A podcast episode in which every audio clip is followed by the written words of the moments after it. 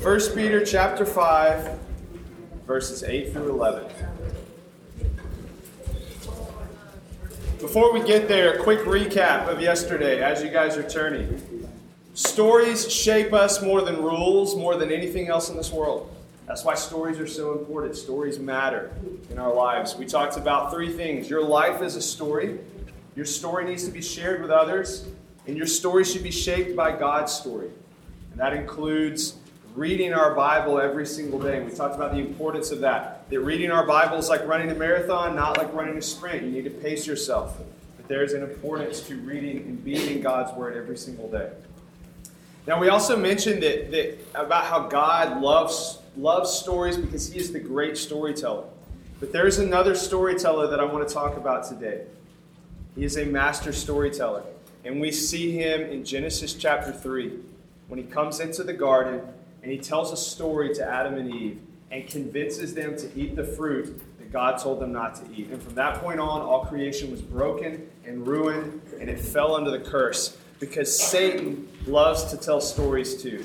And you need to be aware of that. So, what I want to talk about this morning is that there are stories out there that the world is trying to tell to us that are false stories, false narratives. And I want you to have your radar up. I want you to have your guard up to be aware of those stories when they start creeping into the, the movies and the shows and the books and the classrooms and the things that you are going to be immersed in. You need to be aware of these stories. And you need to have wisdom in order to recognize them. 1 Peter chapter 5, verses 8 through 11. Be sober minded, be watchful. Your adversary, the devil, prowls around like a roaring lion, seeking someone to devour. Resist him, firm in your faith, knowing that the same kinds of sufferings are being experienced by your brotherhood throughout the world. And after you have suffered a little while, the God of all grace, who has called you to his eternal glory in Christ, will himself restore, confirm, strengthen, and establish you. To him be the dominion forever and ever. Amen. Let's pray. God, we do ask that you would give us strength and wisdom to recognize our adversary, the devil, and to resist him. And Lord, we pray that you would guide us and help us to focus right now on this lesson. God, I pray that you would give me words. And Lord, open the hearts of everyone in here so that they would receive it. Because my words are not enough. And so we ask that your spirit would move among us and that you would help us to see more clearly the stories of this world and you would help us to measure them against the story of Scripture. In Christ's name. Amen. I want you to see how the world is using false stories to shape us.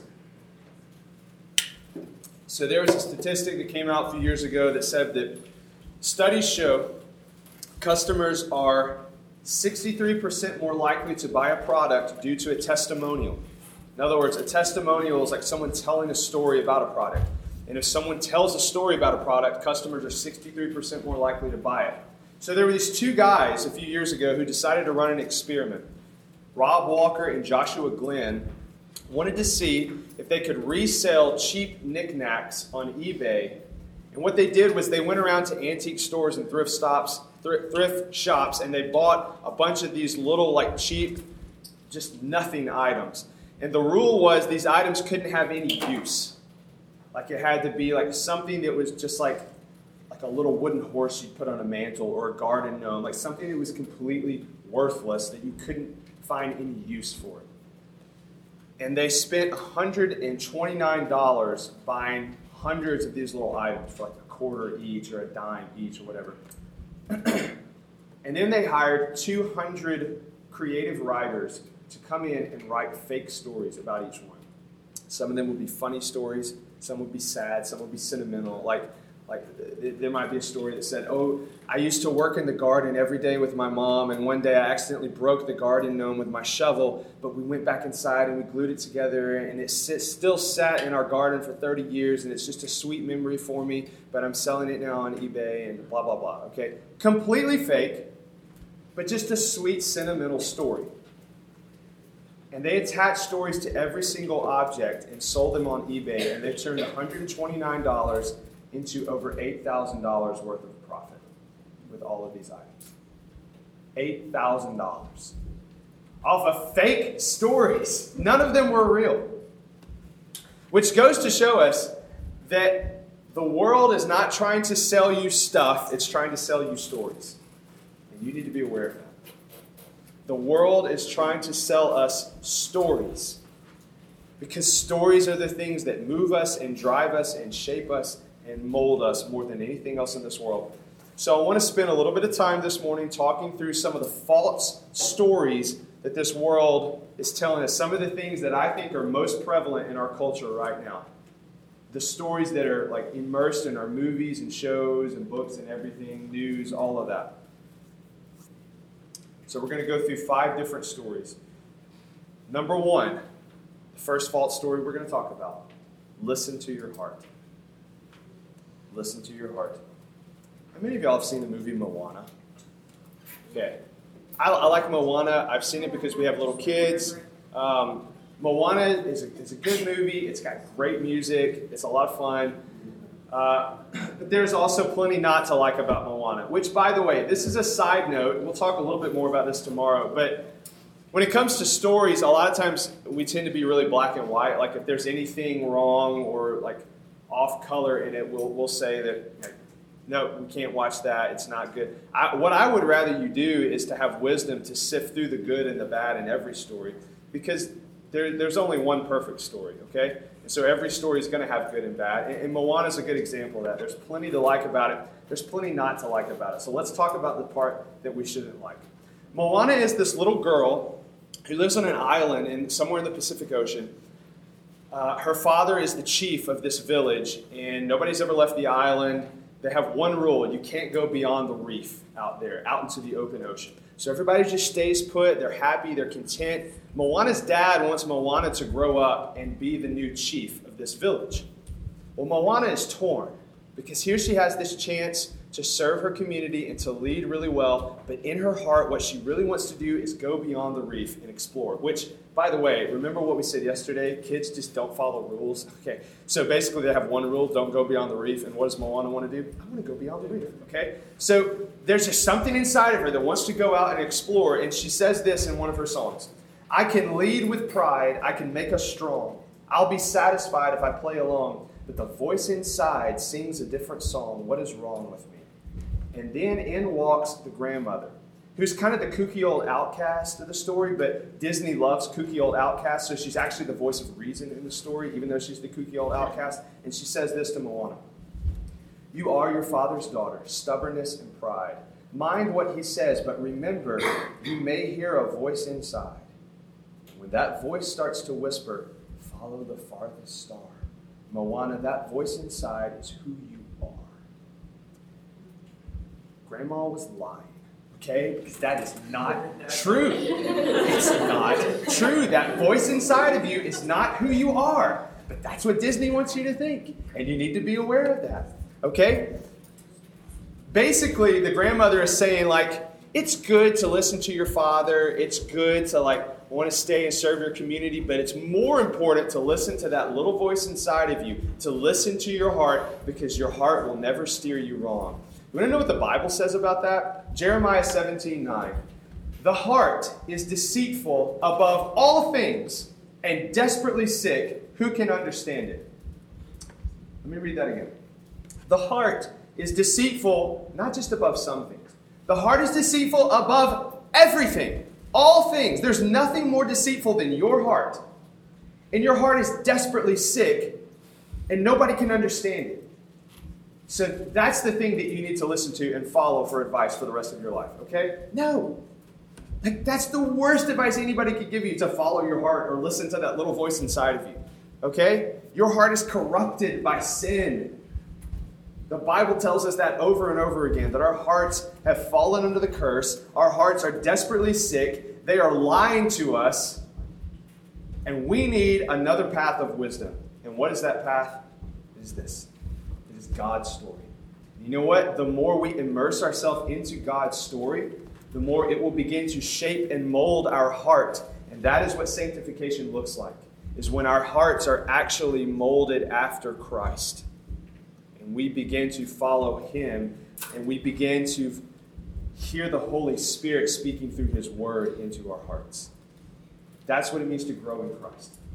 This whole advice of, like, you know, just follow your gut or listen to your heart or listen to that little voice inside of you or that little voice inside of you, that's who you are. Way too many young people are following that advice and they are finding their identities in this little voice inside of them. And then they're walking away wondering, why am I not satisfied right now? There's something wrong with me. I can't figure out which voice I'm supposed to listen to. I'll just listen to the little voice inside of me, and I'll take that as the law. When all along they don't realize that that voice inside of them is deceitful above all things. Listen to God's word, not to that little voice inside of you. And let God's word shape your heart and sanctify you. So that's the first lie. Listen to your heart. The second lie you are your own hero. You are your own hero. I'm going to pick on Disney this morning. Uh, there's another show that my kids like to watch called The Lion Guard, which is kind of the spin off of The Lion King. And there's this uh, character named Beshte who's a hippo. And this, this hippo is talking to an elephant one day, the little baby elephant who's like super insecure and really like feels out of place because this elephant's not as big or strong as the other ones. And, and Beshte the hippo is singing a song to this elephant, trying to encourage the elephant. And this is what Beshte says No need to worry. Hold your head up with pride. Believe in yourself. There's no reason to hide. It's there within you, the hero inside. That is also not true. You have no hero inside of you that is just going to save you, all right? The advice that we get to just like kind of pick ourselves up by the bootstraps when life gets hard and just keep plugging along, that you can save yourself, that you don't need somebody else out there to save you, that's a lie. But that's what every modern movie and TV show wants us to believe. They want, they want, they have this empowering narrative where you can be your own hero and you can save yourself. And guys, I'm telling you that's not true. You want proof? Let me tell you a story. About a year and a half ago, I started working for RYM. And my first day on the job, we were at um, we were in Nashville, Tennessee, doing a youth leader training conference. And the first task that my bosses gave me as an employee of RYM was this. They said, Joe, we need you, this is really important. We need you to go to the grocery store, get two gallons of ice cream, bring it back, and put it in the freezer. I was like, I think I can handle that. So, thanks for believing in me. I go to the grocery store, get two gallons of ice cream, bring it back. Nobody's shown up yet, uh, and, and, the dining hall is completely empty. So I walk in, I go to the kitchen, which is this big, like industrial sized kitchen. All the lights are off, but there's music playing somewhere in the back, like on a radio. So I walk in and I go, hello? No answer. Hello? Holding the ice cream, I kind of fiddle around with my elbow on the wall until I find a light switch and I flick it on.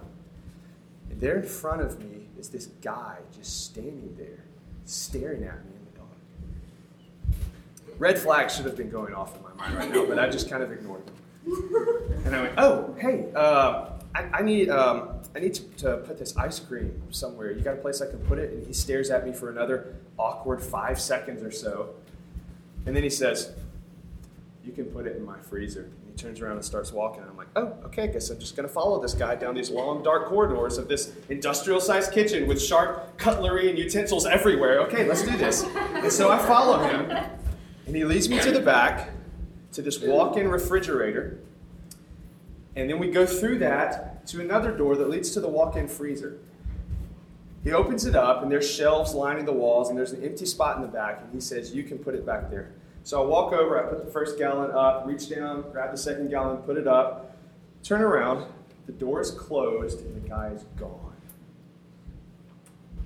Now, I was actually kind of giggling to myself in this moment because in my head I'm thinking, if this were a horror movie, the door would be locked and like this this would be where I would die, you know? But this is real life. Things like that don't happen in real life. And I'm kind of saying this just to kind of make myself feel a little bit better about the situation. And as I'm walking over, kind of smiling and laughing a little bit, I grab the door handle and I pull on it and it doesn't budge. And that's when I realize he locked me in the freezer.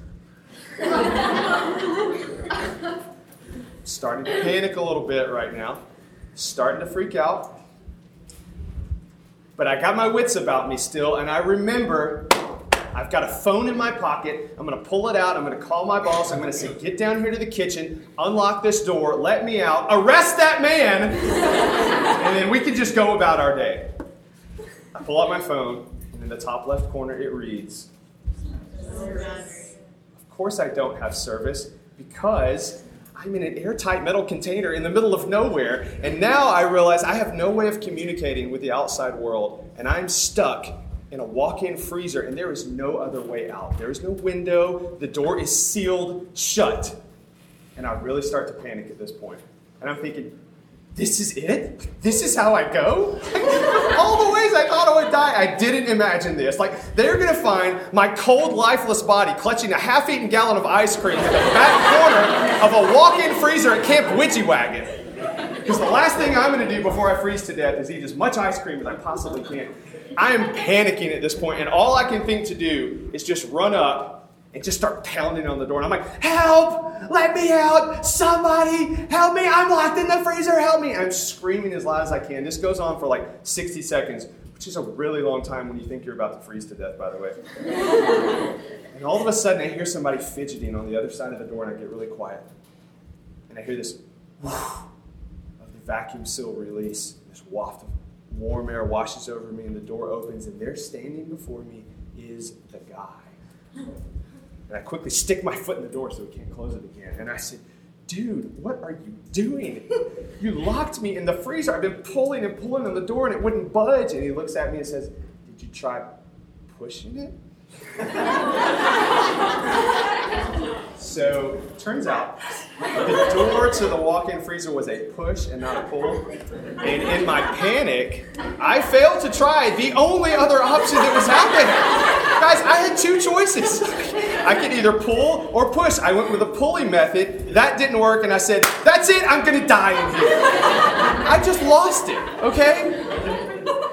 I say that to tell you that this whole idea that we can be our own heroes and we can save ourselves is completely false because I can't even rescue myself from an unlocked freezer. What in the world makes me think that I can be my own hero? Here's what the fall has done. Here's what sin has done to us. It has actually made us stupid. Okay? It has corrupted not only our hearts but our minds, and it has made us stupid, and we are incapable of saving ourselves. This is why you need a hero. This is why we all need a hero outside of ourselves because we can't save ourselves. Uh, one of the things I actually love about the Marvel movies, as I mentioned yesterday, is that they actually tell a story that you can't save yourself, but there is a hero out there who is capable of saving you, and they will do it oftentimes at great cost to themselves. That's a great story. Okay, so I want you to recognize the differences in these stories. The, stories out there that tell you that you just need to be your own hero, it's a bad story. It's not true. And you don't need to believe that. But the stories that tell you that there is a hero outside of you who will save you, who is more capable than you, who is stronger than you, that you can rely on, that's the gospel.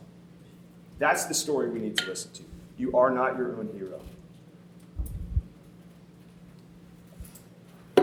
Third point outward appearance is everything. That's the third lie that we're going to talk about. Outward appearance is everything. I'm going to tell you another story. When I first moved to Houston, I owned a 2007 white Pontiac Grand Prix. But I also lived in a pretty rough neighborhood, and like in the first month that I lived in this apartment complex, my car got broken into like three times.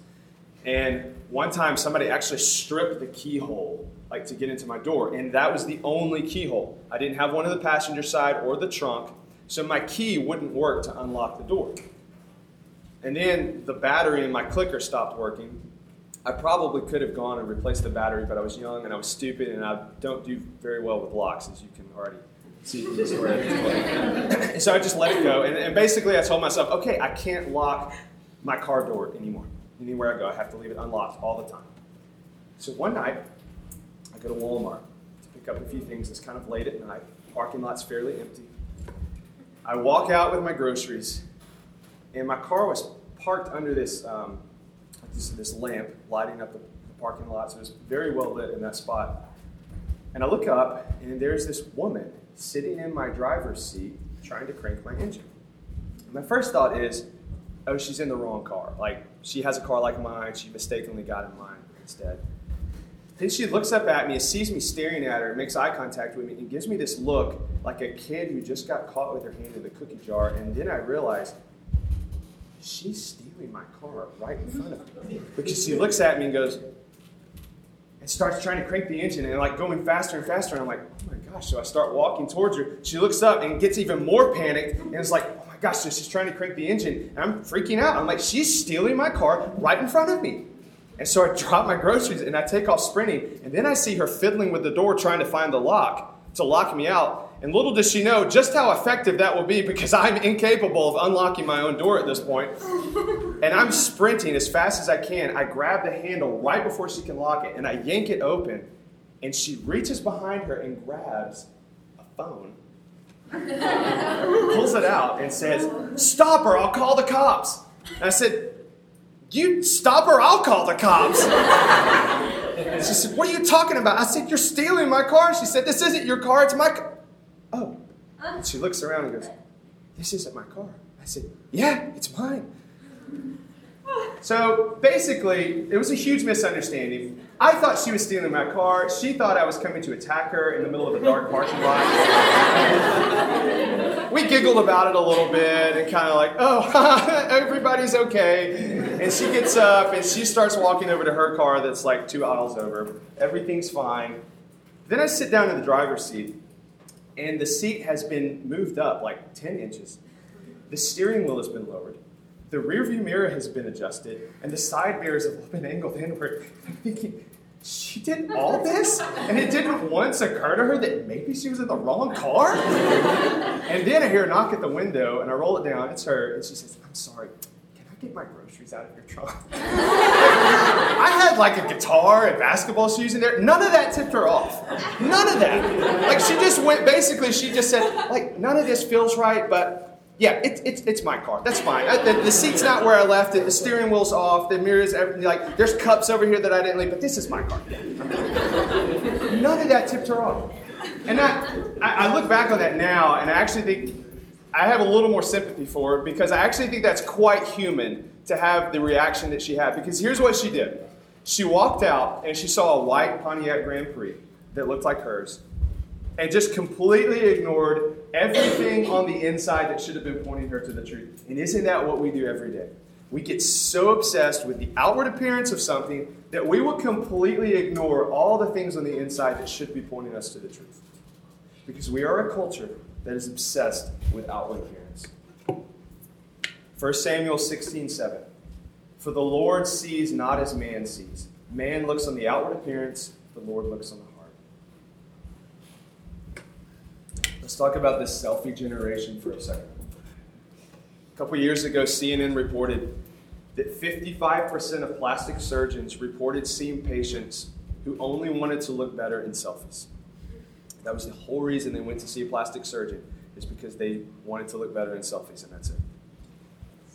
CNN also reported in this same, uh, in this same article, they talked about a new clinical term this is not just some like made up word that's like kind of buzzing around the internet. It's an actual clinical psychological term called Snapchat dysmorphia. Here's what it means. When you're on Snapchat or Instagram or whatever, you have these filters you can put your photos through, your selfies through. And what happens is you the more you do that, the more you begin to see this better looking version of yourself staring back at you. And it actually creates this mental block called Snapchat dysmorphia which actually makes you think that this is what you're supposed to look like all the time. And it affects our own self image. That's, that's what this selfie generation social media thing has done. It is making us obsessed with our outward appearance. And you know how they're doing this? Through stories, believe it or not. In 2016, Instagram copied Snapchat and they introduced the stories section of their homepage, which basically means you could you could like take a picture or video of yourself and post it up on the story section and keep adding to that story, but eventually it would disappear in 24 hours. Since introducing the story section of their homepage, Instagram has added 600 million new users in three years. And over 400 million users say that they use Instagram stories on a daily basis. 400 million people say that they use it not just sometimes, but every single day. Stop it. Here's what I'm saying I'm saying that this kind of social media world that has made us so obsessed with outward appearance is being driven by stories of all things. I find that fascinating. We are shaped and molded by stories. And this story that tells us that outward appearance is most important, that that's everything, that is a prevalent story in our culture, but it is a lie. And now listen, don't hear what I'm not saying. I'm not saying that social media is bad and you all need to go delete your Instagram accounts. I have Instagram. Okay? Like, this stuff is fine. But you need to be aware and you need to have wisdom to recognize the false narratives that are being presented inside social media. Because I'm just going to tell you if your enemy, the devil, is a roaring lion looking to devour someone, then social media is like the savannah. It is where he is most at home. It is where he feels most comfortable because there is a lot of prey for him to devour in that world. And you need to have your guard up. Honestly, like you need to have your guard up if you're going to meander through the world of social media. Because it is a world that will change your mindset and make you think that outward appearance is everything. And one of the ways, I'll just give you practically, one of the ways I would encourage you to, um, to combat that is to have accountability. To have people who can talk to you about what you're doing and looking at on social media. You just need to have accountability. You need to have people in your life that you can tell your story to. Not just your Instagram story, but your real story, okay? Outward appearance is not everything. Okay, number four. Life is an individual journey. This is the fourth lie we're going to talk about. Life is an individual journey. There's a guy named David Brooks who writes for the New York Times. He wrote an article back in March called Five Lies Our Culture is Telling Us. And one of those lies he mentioned was this one Life is an individual journey. He actually quoted the Dr. Seuss book, uh, Oh, the Places We'll Go, as the lie that is driving our culture because basically it presents this idea that life is all about racking up experiences, not responsibilities. Life is all about racking up experiences, not responsibilities. That's a lie that our culture wants us to believe. And it's a lie that is being thrown at you guys, especially right now in high school, in this resume building world that you're in because this is what life is about for you guys. This is what most schools and just kind of the culture wants you to think that life is about. That life is about you having the most incredible experiences that you can write down on a resume to show to a college so that you can get into the best college, so that one day you can get a better job, so that one day you can have a good house and a nice car and a good family you're going to work, work, work to accumulate this wealth and this little empire. And it's going to take up so much of your time that maybe you won't spend as much time with your family, but you're going to justify that by saying, okay, every so often we're going to go on these elaborate vacations and they're going to be great. And I'm going to go for quality time, not quantity time and we're going to have this awesome time. But as soon as the vacation's over, I'm back to the grindstone and I work, work, work, and I repeat this cycle year in and year out until eventually I retire. And then what happens when I retire? I go find more cool experiences and I travel even more. Like, this is what the world wants you to think that life is about. I'm telling you it's not. Life is not about racking up cool experiences. It's about serving and gaining responsibilities. In fact, David Brooks says this in this article. This is a secular article, it's not written from a Christian perspective. But he says that studies have shown that people who live a small, contented life serving in one place for a long period of time and gaining responsibilities, those people live a much more fulfilling life than the people who kind of travel unattached and say that life is this individual journey where I don't, I don't, I'm not tied down to anybody or any place or anything. I'm just going to go do what I want to do. the people who actually do tie themselves down and gain responsibilities in life and serve, those people, studies have shown, actually live a more fulfilling life. Because that's actually more in line with the way God made us. God made us to serve, to be part of a community, to love those around us, to give ourselves up for the people around us, to put other people ahead of ourselves. And when we do that, we actually become more fulfilled because we become more in line with who Jesus made us to be. And look, I'm not saying again that vacations are bad or finding fun experiences are bad. Look, you guys are here. You're at the beach. You're having this awesome experience that you only get once a year. Like, this is great. You need times like this. I'm just saying that life is not about this. Life is more about when you get back home and you get into that day to day grind and what sort of responsibilities do you rack up and what sort of service do you gain and how do you lay your own life down for the people around you, for the people in your community. And why is that what life is all about? Because that's how Jesus came to us. Russ talked about this last night and the night before that, that Jesus came and loved us as his neighbors in ways that we don't love our own neighbors. And through his goodness and grace, we see how we are supposed to love and serve the people around us. Life is not an individual journey, it's a journey where we gather together and serve those around us. All right, number five, quick recap of the lies that we talked about. Number one, listen to your heart. That's a lie. Number two, you are your own hero. That's a lie. Number three, outward appearance is everything. That's a lie. Number four, life is an individual journey. That is also a lie. Number five, this is one that I think might be one of the most important that you could hear right now in this day and age. The fifth lie that I want to talk about is that the Bible is unreliable. This is something your enemy wants you to believe, and something the world mainly our culture really wants you to believe is that the Bible is untrustworthy, it's unreliable. And look, I'll just say this some of you may be having those thoughts right now in this room. You may be sitting there thinking, like, okay, I'm here at this conference that is all about Jesus and it's all about the Bible, and I keep hearing people talk about the Bible, but I'm not even sure if I believe the Bible because there's some pretty fantastic elements in this Bible that are really hard to believe. And I'm not sure that I can buy into it.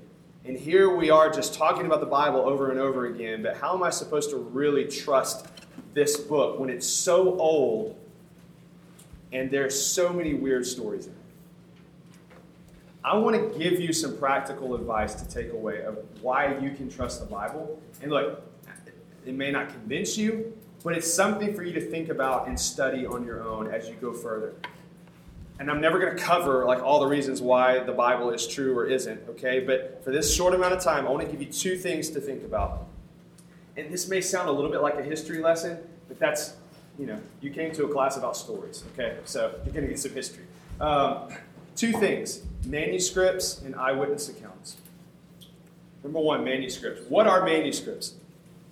Manuscripts are copies of a document that was written down. And so, what historians will do is they'll look at an ancient document, and, and if they want to dis- decipher whether or not this document is trustworthy or true, they want to see how many manuscripts are circulating of that document during that time period.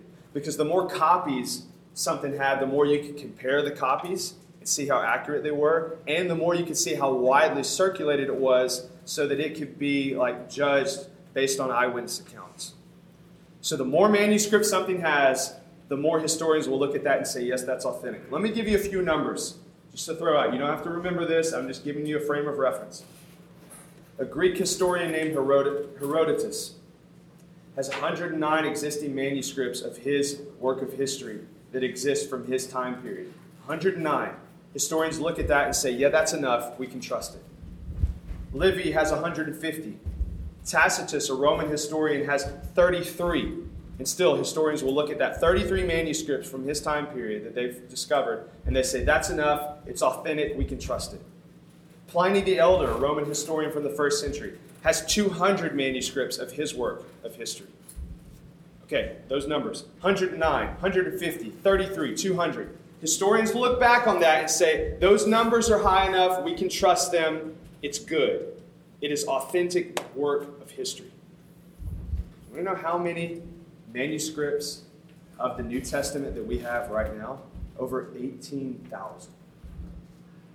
And over 42,000 scrolls, codices, and manuscripts of the Old Testament. It's over 60,000 manuscripts and copies of the Bible that exist today that we have uncovered that were written during that time period, circulating within that dated time. 60,000 compared to 109. But historians will still look at the Bible and say, that's not trustworthy. You can't believe it. There's a guy named John Warwick Montgomery who says this To be skeptical of the scriptures is to allow all of classical antiquity to slip into obscurity. For no documents of the ancient period are as well attested bibliographically as the scriptures. Here's what he's saying He's saying, if you can't believe the Bible, then you can't believe anything that was written in that time period because there is no book in history that is as well documented as the Bible, and it's not even close. Manuscripts give us evidence that this book is trustworthy. But let's go even further. Let's talk about eyewitness accounts. First off, let's talk about Jesus. Because there are plenty of people out there who want you to believe that Jesus actually never even existed, that he wasn't a real person in history. But we have 18, at least right now, we have 18 different sources from the first century that tell us that Jesus was a real person. 18 sources. 12 of those sources are non Christian. So, two thirds of the sources that say Jesus was a real person, two thirds of them aren't even Christian sources. In other words, we have more evidence that Jesus existed than we do that Julius Caesar existed. That's crazy. And people still doubt whether or not Jesus actually walked on this earth. So let's just establish this fact right now. Jesus was a real person, okay?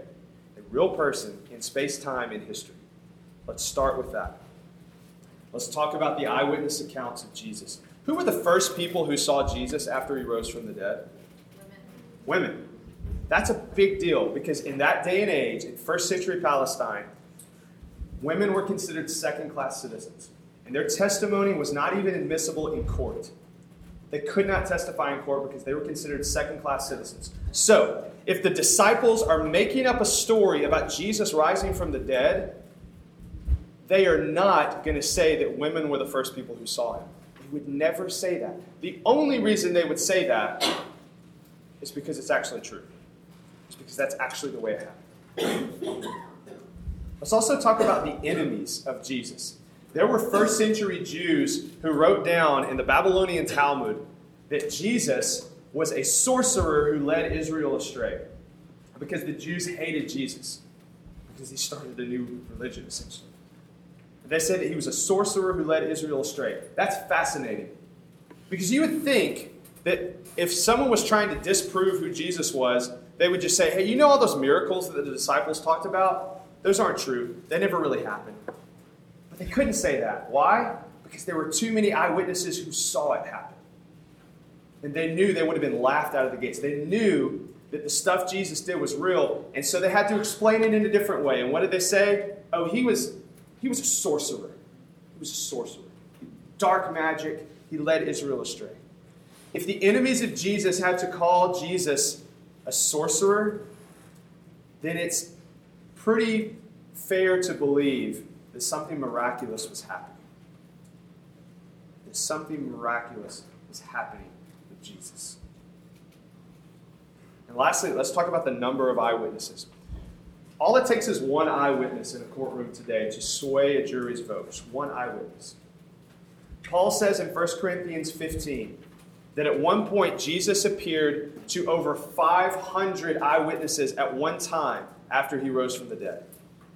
500 people saw him after he rose from the dead. And then Paul says this, he doubles down on it. He says, Many of whom are still alive today. In other words, Paul is inviting you to doubt him.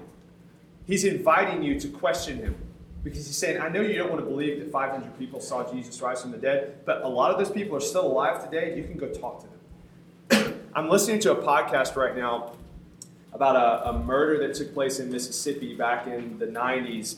And this investigative journalist is going in and trying to discover, like, did this guy really do it? Is it true? And she's trying to uncover new evidence. And the way she goes about doing it is this she goes into the town and she interviews the people who were there on that day. And she talks to the people who knew the guy who was convicted. And said, Tell me what you knew about him. Tell me what you saw that day. And some people will say, Well, I saw this. Or some people will say, Well, I wasn't there, but so and so was there. You need to go talk to him. So she'll go talk to this person. Eyewitness account is so vital that it drives the actual narrative. Paul is doing the same thing in 1 Corinthians. He's saying, Look, I know you don't believe me that 500 people saw Jesus rise from the dead, but most of those people are still alive today. Just go talk to them, go ask them what they saw. Paul is inviting you to doubt because he knows that it's true.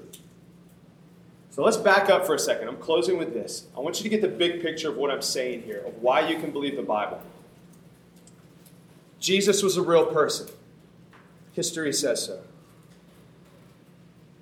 500 people saw Jesus rise from the dead,